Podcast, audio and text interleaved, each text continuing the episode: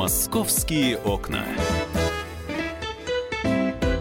Друзья, это программа «Московские окна». Мы в прямом эфире на радио «Комсомольская правда». Наслаждайтесь теплыми деньками, потому что в воскресенье задождит, э, будет подмораживать и все. А пока бьем температурные рекорды, это здорово. Меня зовут Михаил Антонов, мы в прямом эфире и обсуждаем московские новости, московские темы, статьи, которые опубликованы на сайте «Комсомольской правды» и в газете «Комсомольская правда», посвященные московской тематике. И вот, пожалуйста, одна из статей. «Китайское нашествие на ГУМ и ЦУМ» не самые бюджетные магазины, надо сказать, будем откровенны, дорогие магазины, будем совсем откровенны, дорогущие магазины. Так вот, китайское нашествие, что покупают богатые туристы из Поднебесной, выясняла, приценивалась, заглядывала в сумки корреспондент московского отдела Анастасия Войницкая. Настя, привет. Привет. Ну, что покупают? Ну... И, и, и средняя сумма чека? Ну, где-то 500 тысяч рублей. Нормально. Наличными, да? Да, вот ты знаешь, кто такие чайно-спикеры? Чайно-спикеры? Да. А, китайские спикеры.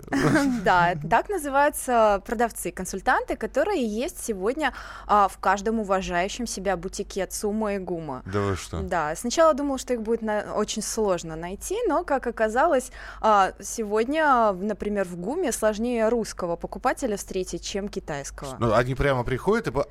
Откуда деньги? Откуда деньги? Ну, доходы-то у них хорошие, и э, толпы просто покупателей в самых э, люксовых бутиках. Хорошо, что вот ты видела именно, что покупают? Вот. Берут сумочки. Сумочки, ну. Сумочки дорогие, да. красивые. Потому что же надо перешивать будет потом уже у себя на родине, и надо, конечно, образец купить. Так. Да, берут сумочки, а молодые люди берут ремни безумное количество покупателей в ювелирных магазинах, в которых э, цены просто зашкаливают. Они а, сидят там, а, изучают, а, сравнивают цены, постоянно что-то копают в своем телефоне, угу. бесконечно болтают, разговаривают, улыбаются. Такие легкие покупки у них. Лё- легкие покупки. Легкие это, покупки. это называется легкие да, покупки, да? да? У нас старший аналитик департамента Альпари Роман Ткачук на прямой связи. Роман, здравствуйте, мы здесь про легкие покупки говорим. Да, добрый день. Роман, Роман, такое ощущение, что китайским товарищам не сказали, что есть другие магазины в Москве, ну, более дешевые, наверное. Или, опять же, это важно, купить статусную вещь, э, такую э, вещь э, с хорошим лейблом, самую настоящую, но при этом такое... А что, в Китае этого, это, это не продается? Ну, во-первых, я отвечу, что уровень зарплат в Китае сейчас уже выше, чем в России, э, тем более в больших городах, таких как Шанхай, Пекин. Поэтому говорить, что китайские туристы бедные, это все-таки не совсем верно, хотя есть и пакетные туры, но э, определенную долю действительно состоятельные граждане Китая, которые готовы тратиться, и для них э, такой выезд в Россию, в том числе шопинг, потому что в Китае все достаточно дорого, а у нас сейчас рубль слабая валюта, э, поэтому в том числе для них такой туризм это шопинг. То есть сумочка Versace в Китае стоит дороже, чем сумочка Versace, продаваемая в России? Ну, в том числе, да. Ну, то есть, э, отмечу, что это такое, это статусная вещь, да, то же самое, что покупка, допустим, дорогого телефона, китайцы себе могут это позволить. Угу. А вот этот вот, вот этот тренд, что китайцы стали богаче русских, он э, давно уже? То есть как, как давно он начался? Потому что, ну, был я и в ЦУМе, и в ГУМе, не скажу, что недавно, но год-два назад, э, в общем-то, ну, были там китайские туристы, не скажу, что было нашествие. Я так понимаю, что это тенденция совсем недавняя. Ну да, действительно, такая тенденция есть, но я просто отмечу, что очень большое количество э, турпоток э, из Китая в Россию, то есть примерно половина туристов э, в России это китайцы, и они именно едут э, закупиться, поэтому такое ощущение, что вот э, их очень большое количество, потому что есть и россияне состоятельные, делающие покупки в этих магазинах, но просто концентрация получается делает ощущение того, что китайцев гораздо больше. Понятно. Спасибо большое. Роман Ткачук, старший аналитик департамента Альпари, был у нас в эфире. А мы продолжим с Анастасией Войницкой, корреспондентом московского отдела. Как раз она смотрела за китайскими товарищами, как они приобретают все это. И здесь вот пишут, нам сравнивают, где дешевле, это э, в ГУМе или на Алиэкспрессе. Ну да, вот э, именно... Слушай, мужчины или женщины все-таки? А, все-таки женщины. Женщины, да? да? А, при этом без знания русского языка. Вот ты сказала про Они не China говорят не по-русски, они плохо говорят по-английски, очень маленькое количество людей говорят по-английски, поэтому а, вот и введены эти чайно-спикеры. Больше того, я тебе скажу, что на стойках информации, которые мы все видим да, при входе в ГУМ и ЦУМ, сегодня девочки, которые там работают, они обязаны говорить на китайском. Больше тебе скажу, они чаще пользуются китайским, чем английским. То есть вот такой тренд. А ты не пробовала выяснять у продавцов, то есть насколько это действительно вот э, э, явление? То есть это не не получилось так, что ты пришла, а здесь да действительно вот так совпало, что пришла ты в магазин и два автобуса с китайскими туристами, ну и вот ты их увидела и тут же, во, ребята, Ну, китайские. безусловно, это явление. Вот смотри, например, в бутике Гуччи 4 чайно-спикера, да? Четыре. Четыре, да. Ну, при всем при том, что, скорее всего, продавцов там в общем и в целом, ну, на мой взгляд, два. человек-то, да, три всего на всего. При этом э, в штате четыре чайно-спикера, которые сменяют друг друга, они работают там в таком режиме, а, чтобы э, человек, говорящий по-китайски, постоянно находился. Ну, из этого можно сделать вывод, что это такая необходимость для магазина. И вряд ли магазины стали бы тратить деньги на зарплату чайно-спикера, я так предполагаю, не маленькую, если бы это не окупалось, правильно? Просто меня, э, когда я вот это вот слышу, я тут же вспоминаю, наверное, я не знаю, насколько это правильное сравнение, но вы вспомните первый тур за границу в Турцию ту же самую. Обязательно посещение фабрики или завода или магазина дубленок. И в этом магазине тоже присутствовал человек, э, зачастую русский, иногда просто турок, говорящий на русском языке, который расхваливал свой товар. И а, многие там а, шубные туры, дубленки Да, в туры. Грецию за один рубль, если купишь шубку. Да, может Верно. быть и у, китайцев, и у китайцев все это. Вот То есть- здесь я тебе немножечко поясню. Смотри, в Китае шоп-туры официально запрещены законом. Ага. А, то есть а, наши гиды, наши туристические компании не продают им туры, которые связаны именно с шопингом. Гум и ЦУМ исторические здания, это посещение Да, исторических мест. вот именно так все и подается. В противном случае это а, грозило бы туристической компании, гиду закрытием и серьезными санкциями, потому что ну, коммунистическая страна, шопинг там как бы а, н- под запретом под таким. Поэтому они посещают а, Красную площадь и ам, Ленина. 2-3 часа. Ленина, естественно, вечный да, да, огонь да. и в магазин. И в магазин, Мгм. да. А, слушай, скажи а расплачиваются они как все? Расплачиваются в основном картами. Картами, Картами, все-таки. да. Да. А цены, ну, естественно, в рублях у нас а, запрещены по- показы цены в Да. валюте. Вот смотри, по данным Сбербанка в прошлом году туристы из Китая потратили 1,8 миллиардов рублей в России. Да? Большая часть суммы осталась в Москве, это примерно где-то 70% от 1,8 миллиарда. При этом поток туристов безумно растет, там за последние 5 лет он вырос в 2,5 раза.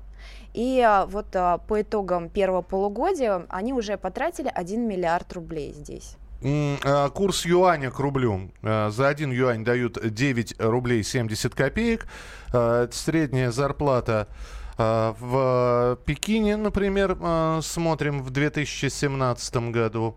Значит, э, примерно тысяча долларов. Тысяча долларов. Тысяча долларов. Да. Вот. а, Ну и, собственно, а курс э, юаня к доллару это 0,9. Вот такие вот, э, вот такие вот истории. А слушай, ну а помимо китайских туристов, все-таки ты других-то видела? Или, или- или ты потерялась просто в толпе? А, ну, конечно, были немцы, безусловно, наши частые гости, а, но китайцы реально заполонили просто гум, так точно весь китайский.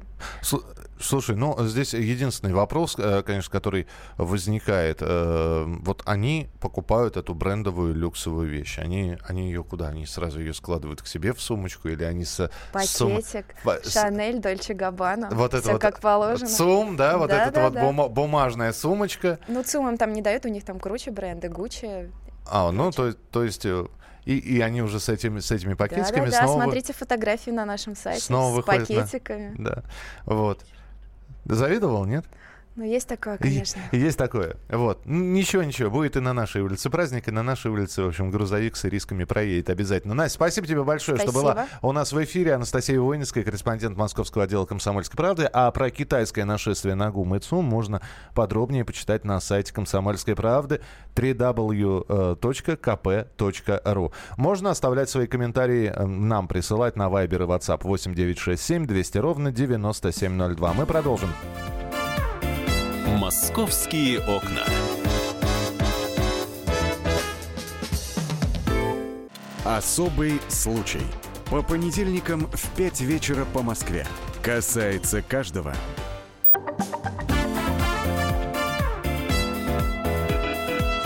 «Московские окна». Друзья, продолжается программа «Московские окна». Павел Клоков в студии появился корреспондент московского отдела. Привет. Я Михаил Антонов. Где мы вчера отмечали мой день рождения с Пашей? В лесу. Вспомнить бы еще. Да, вспомнить бы еще. Нет, все, все было на, на сухую.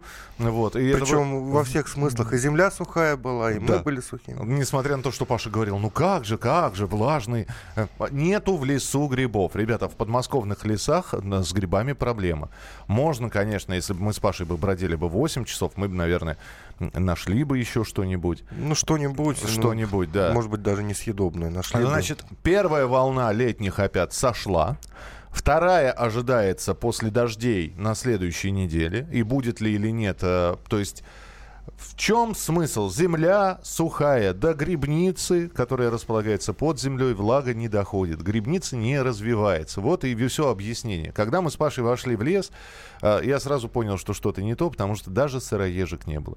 Первую поганку мы обнаружили на какую? На, через полчаса. Я думаю, да. Вот. И мухоморы. И мухоморы. То есть я понимаю сейчас, надо смотреть на Павла. В его глазах разочарование.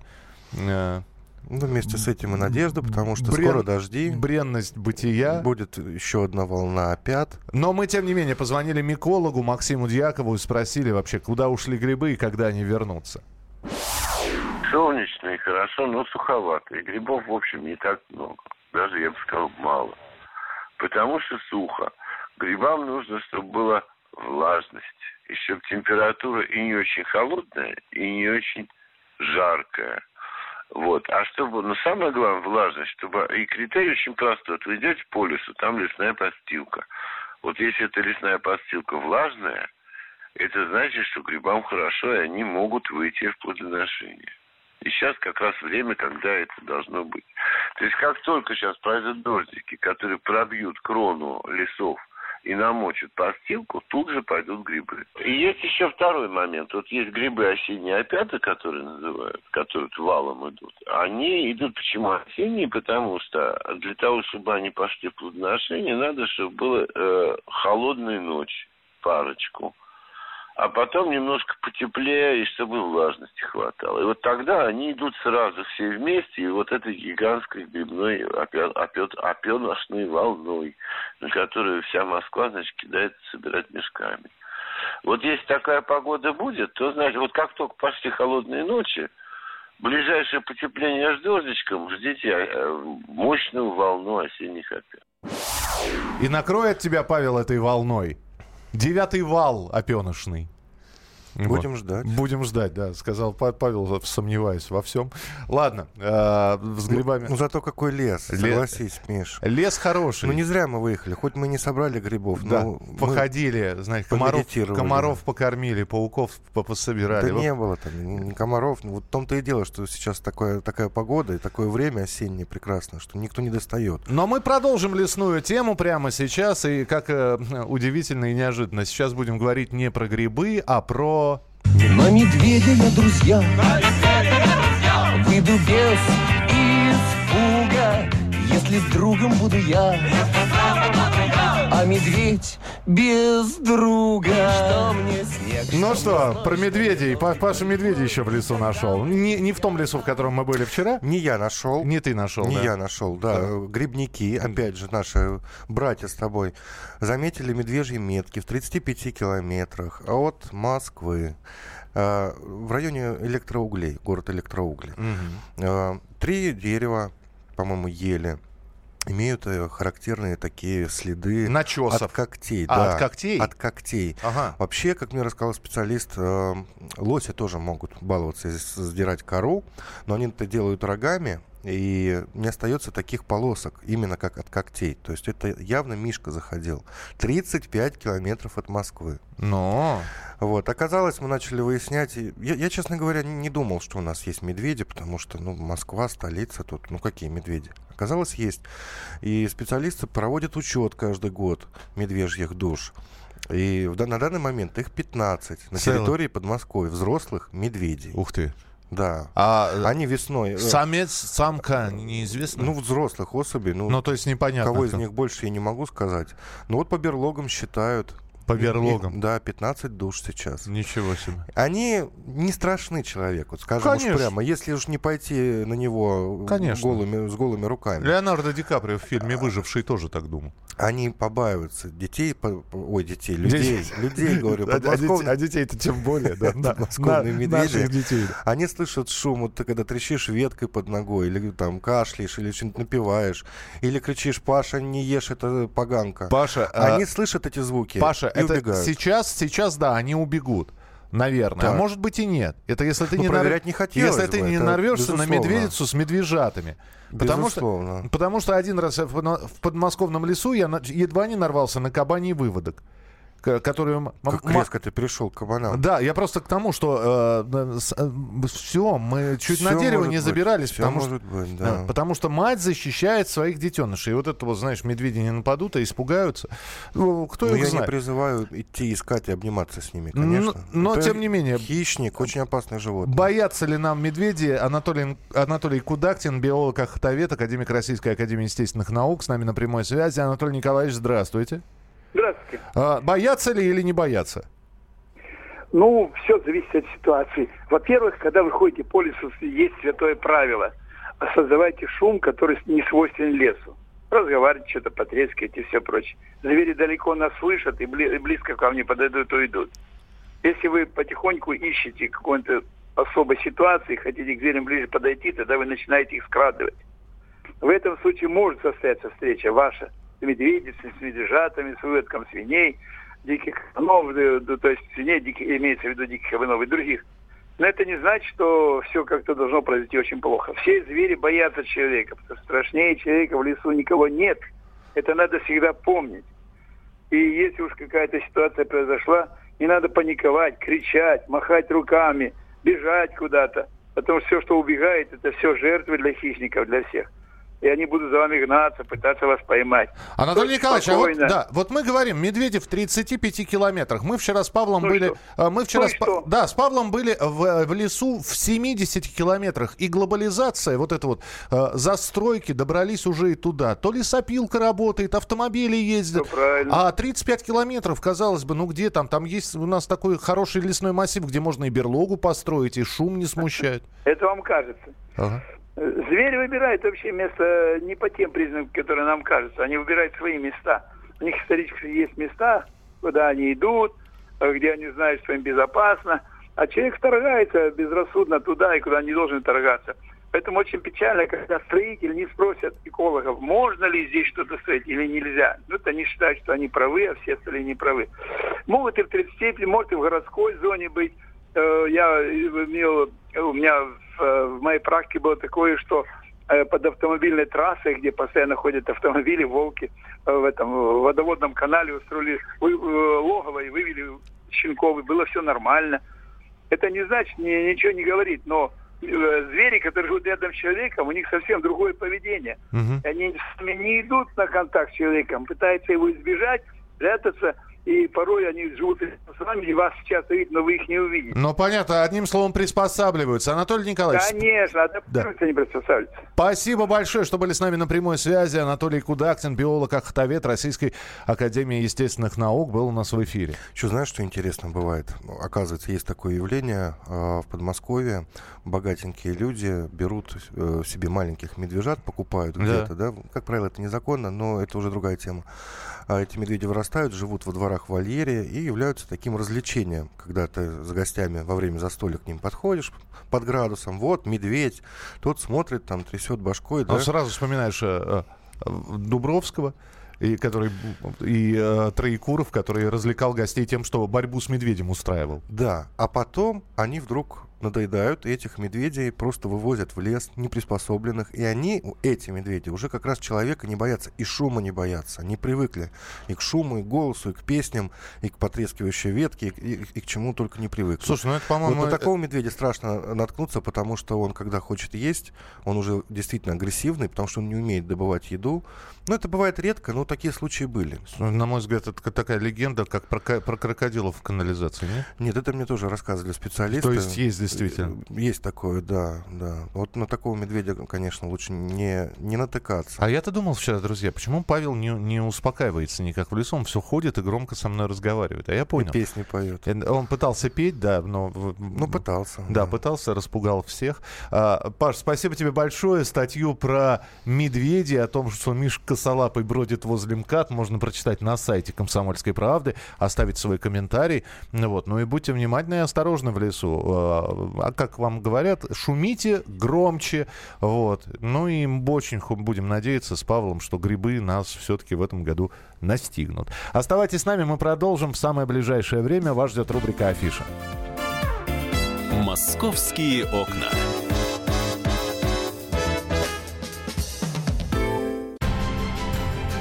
Будьте всегда в курсе событий. Установите на свой смартфон приложение «Радио Комсомольская правда». Слушайте в любой точке мира. Актуальные новости, эксклюзивные интервью, профессиональные комментарии. Доступны версии для iOS и Android. «Радио Комсомольская правда». В вашем мобильном.